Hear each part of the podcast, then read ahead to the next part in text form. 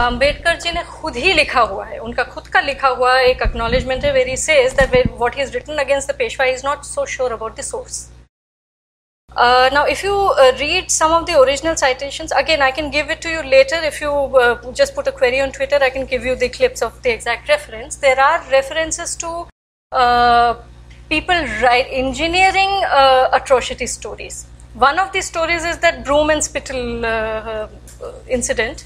That वो spit मार वो spit करके वो झाड़ू से वो लेके घूमते थे and all that. Ambedkar has gone on record saying that there is no proof of this and it is all made up. Now, that was the first point where he should have realized that why is there a need to make up a story? If there was actual uh, atrocities by the Peshwas against the Mahars, it, there should have been plenty of such incidents. Second thing, Mahars were uh, the elite guards of the Marathas. In the Bhima Koregaon fight, they always stress on one uh, this thing that some Mahars fought from, but then they don't stress on the fact that there was a whole lot of Mahars who were fought from the Marathas also. So they were, of course, split down the middle and these uh, things have always been worked by the British, you know, giving uh, incentives uh, to people.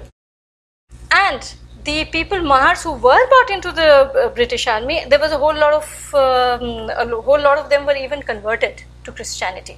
So there, obviously, with the moment they convert, your consciousness changes. It becomes hostile towards your native system. So that also happened. So this is a wrong thing that Mahars fought against the Peshwas. The whole lot of Mahars were there in the Peshwas army also what the British did was they divided, they started playing to the various interest groups. They started forming these caste groups, and obviously, when you are bereft of a very bigger picture, then you will start catering to your own small interest groups. That is happening in India even today. Why is it that the uh, so called lower castes, they're not really lower castes, they're just caste, they're caste identities. Why is it that they, they refuse to let go of the identity? Because it serves them, as simple as that. It serves them to demonize their own people, irrespective whether it is true or not.